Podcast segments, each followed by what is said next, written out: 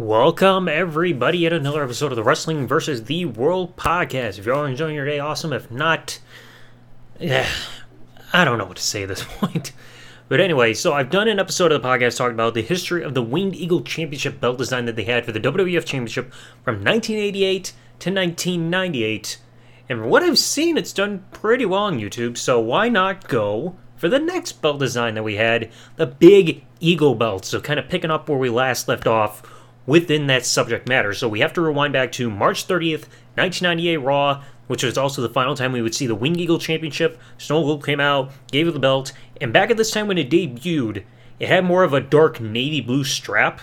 It had the same plates and everything, but that logo that you saw at the top of the belt for the WWF logo was more similar to pretty much that WWF logo you would see in the bottom left corner of the screens. I believe around 94 into early 95 I know I've done some video or looked up some videos about when it first went to that other new gener- new generation logo, but it kind of looked like that. If you, if you want an example, look at WrestleMania 10, look at the WWF Logan bottom left corner, you'll know what I'm talking about. So we started with that design, and admittedly, it was not the best. I mean, like it didn't fit that whole Attitude Era lo- look just yet, but we'll eventually get on that. But Stone Cold was champion, got the new belt design because of Vince McMahon and he had that belt for a good amount of time, but there's some issues with that how long that belt was around for during Stone Cold's reign. But anyway, he had this belt, lost the title to Kane in a first blood match at King of the Ring, because of course Undertaker got involved, and the rule was if Kane lost, he would set himself on fire, but Kane won.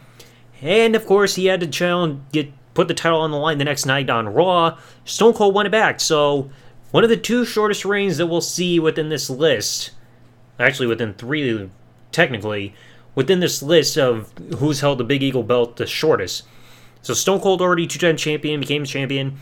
And this belt, for the final time, it, I believe it was fully loaded in your house just about a month later, will be the last time we would see this big Wing Eagle belt design. Because technically the next night after fully loaded, which was in July 98, Stone Cold would bring out the Smoking Skull belt. And of course, that would be the belt to represent the WWF Championship until Breakdown in September. Because actually, in reality, also during the meantime, leading up to Survivor Series, they were working on the updated belt. So it's like, yeah, this belt around, like on television for a few months, and then you're going to redesign it, which is a little bit odd. But anyway, you fast forward a bit more now to Survivor Series 98. The Rock becomes undisputed WWF champion, corporate champion, and that's when we get the new updated belt design. Big, the Big Eagle scratch logo on there, black strap, classic look and of course, like, and but there will be a different variation that we'll get to coming up afterwards. Uh, you fast forward a bit more, January 4, 1999, episode of Raw, even though it was taped a few weeks, a week or two prior in late December. Mankind becomes WWF champion, around over half a million viewers from Nitro because they said, oh, that's going to put some butts in their seats. Mankind becomes WWF champion. Great feel good moment. But Mankind's run did not last long. He's at Royal Rumble later on that month. He lost back to The Rock in controversial fashion in an I Quit match. A finish they would try to replicate for Cena Miz at Over the Limit. But uh, then technically taped two days later, but did not air until about a week after the Royal Rumble. Mankind won the title back in the halftime heat specialty match, the empty arena match against The Rock. Both men still kept going over the title. A couple few weeks later, February 15, 1999, Raw, the day after St. Valentine's Day Massacre, The Rock would become champion again by defeating Mankind in a ladder match, thanks to interference by Big Show, The Giant, Big Nasty, Paul White, whatever the frick his name was. He was going through some name changes during that time. Now, this reign did not last long for The Rock. He was dropped to Stone Cold at WrestleMania 15 in an no DQ match. Classic match, great overall match. But then the next night, was when Stone Cold decided he doesn't want the Big Eagle belt, he wants a Smoking Skull belt back that he had from Breakdown. However, despite this, they were still doing this whole feud thing with The Rock, going in a backlash saying that, hey, The Rock has got the Smoking Skull belt because of the corporation. Vince was kind of feigning a face turn, even though we know what would happen a few months later with the whole thing with the higher power. So Stone Cold, in the meantime, was still carrying around the Big Eagle belt as the WWF Championship because The Rock's got a Smoking Skull belt he won the title, retained the title at Backlash, held both title belts up. Big Eagle belt disappeared yet again. But then you go a bit more to Over the Edge, that's when The Undertaker won the belt. But he did not bring back the Big Eagle belt just yet until the June 7, 1999 edition of Raw, because for a little bit, when Undertaker was champion, he still had the Smoking Skull belt in his possession. If you watch some of the ministry segments with Paul Bearer and all of them, you could see that Paul Bearer is carrying around the Smoking Skull belt to represent the title in the meantime between Over the Edge and right before June 7th, 1999 Raw. So June 7, they brought back the Big Eagle belt. Four weeks later, Stone Cold becomes champion again on June 28th, 1999 Raw after King of the Ring. But then uh, you go to July 12th, 1999 Raw. Stone Cold was still bringing back the Big Eagle belt again for that brief period going into fully loaded. And on July 12th, 1999 Raw, it would be the final appearance during this brief period where the Big Eagle belt would be representing the WWF Championship. Smoky Skull belt came back and fully loaded. And then it would go from that point up until SummerSlam, where once again the Smoking Skull belt represented the belt. And it would be for the final time because then after this, we would go back, the night after SummerSlam, go back to the Big Eagle belt. Now, something that I saw August 23rd, 1999 Raw, the day after SummerSlam, Mankind is the new champion because he went in the triple threat at SummerSlam with champion Stone Cold and fellow challenger Triple H. He brought back the Big Eagle belt, and it looked like it had more of a blue interior kind of shade for the interior of the strap. Kind of like how we would see with the World Heavyweight Championship having like a red interior on the strap while black on the outside. Sometimes it looked blue, sometimes it looked black, I think, depending on the lighting. But when Mankind ran out at the beginning of the show with the Big Eagle belt, it looks like it had a blue interior to the strap. Uh, then, of course, later on that same night, Triple H won the title from Mankind, became WWF champion for the first time. So this would be Triple H's first run with the title. He's one of those guys that you instantly think of when you see the Big Eagle belt. And then, like during this time, I was still trying to watch episodes of Raw and SmackDown. And again, there were times where the interior of the strap looked blue, sometimes it looked black. Again, it seemed like either that was the belt design or sometimes depending on the lighting. Uh, September 16, 1999 episode of SmackDown, an infamous one. Vince McMahon defeats freaking Triple H to become WWF champion, vacates it on Raw four days later on the September 20th, 1999 edition of Raw, declaring that, hey, I'm Vince McMahon, I can't be on TV. So it's like he's, but because of the whole stipulation with the whole end of an era of what happened at Fully Loaded, Stone Cold reinstates him to have power in WWF again, declare that Unforgiven, Triple H would be part of the six pack challenge against British Bulldog, Mankind, The Rock, Big Show, and Kane. Undertaker was originally in the match, but he was run out by injury. So those six men were competing for the now vacant WWF Championship. Stone Cold is a special guest enforcer. And of course, Triple H won the vacant title at Unforgiven. Hooray! Now, this title reign would have some legitimacy with some of his offenses. He would drop it at Survivor Series to the Big Show in a triple threat against also fellow challenger The Rock. Stone Cold was supposed to be in the match, but Stone Cold got run down by a car in the Joe Louis Arena. Yay! And it came the Big Show and it still fell flat, even though it was supposed to be a field goal moment saying, Hey, Big Show, he's a champion. He's been through a lot because he lost his daddy still it just fell flat. The title reign did not last long, lasted about a month and a half ish, I believe. Lost back to Triple H on the January 3rd, 2000 episode of Raw. So hey, new way to start out the new decade and millennium and everything. Triple H champion, kill me. but anyway, you fast forward a few months. This title reign was actually this was the title reign that actually made Triple H more of a legit main eventer and had people being able to take him seriously because of the street fight they had at Royal Rumble against against Cactus Jack and the follow up Hell in a Cell match at No Way Out and a solid fatal four way elimination match at WrestleMania. But Backlash, he dropped the championship to The Rock. The Rock's first run with the title in a little over a year.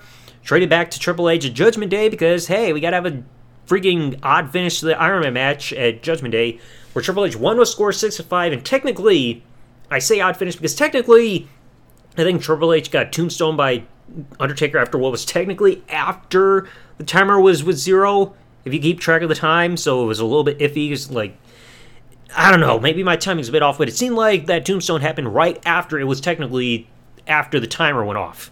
And they still rang the bell saying, "Oh, DQ," but the match was over.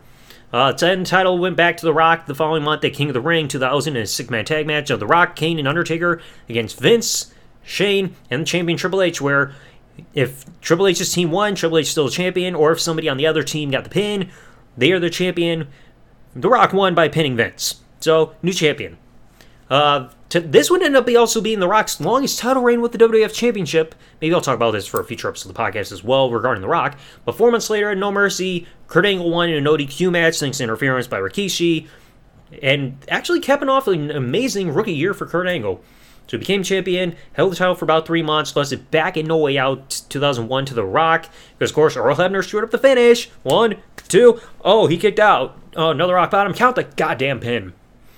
So The Rock held the championship again, lost it to Stone Cold the following month at WrestleMania in a no DQ match uh, with the whole thing of Stone Cold turning heel, aligning with Vince. But of course, with this run, Stone Cold never brought back the Smoking Skull belts. Like I said, SummerSlam 99 was the last time you saw the Smoking Skull belt represent the WWF Championship. Otherwise, during this run, Stone Cold never brought it back.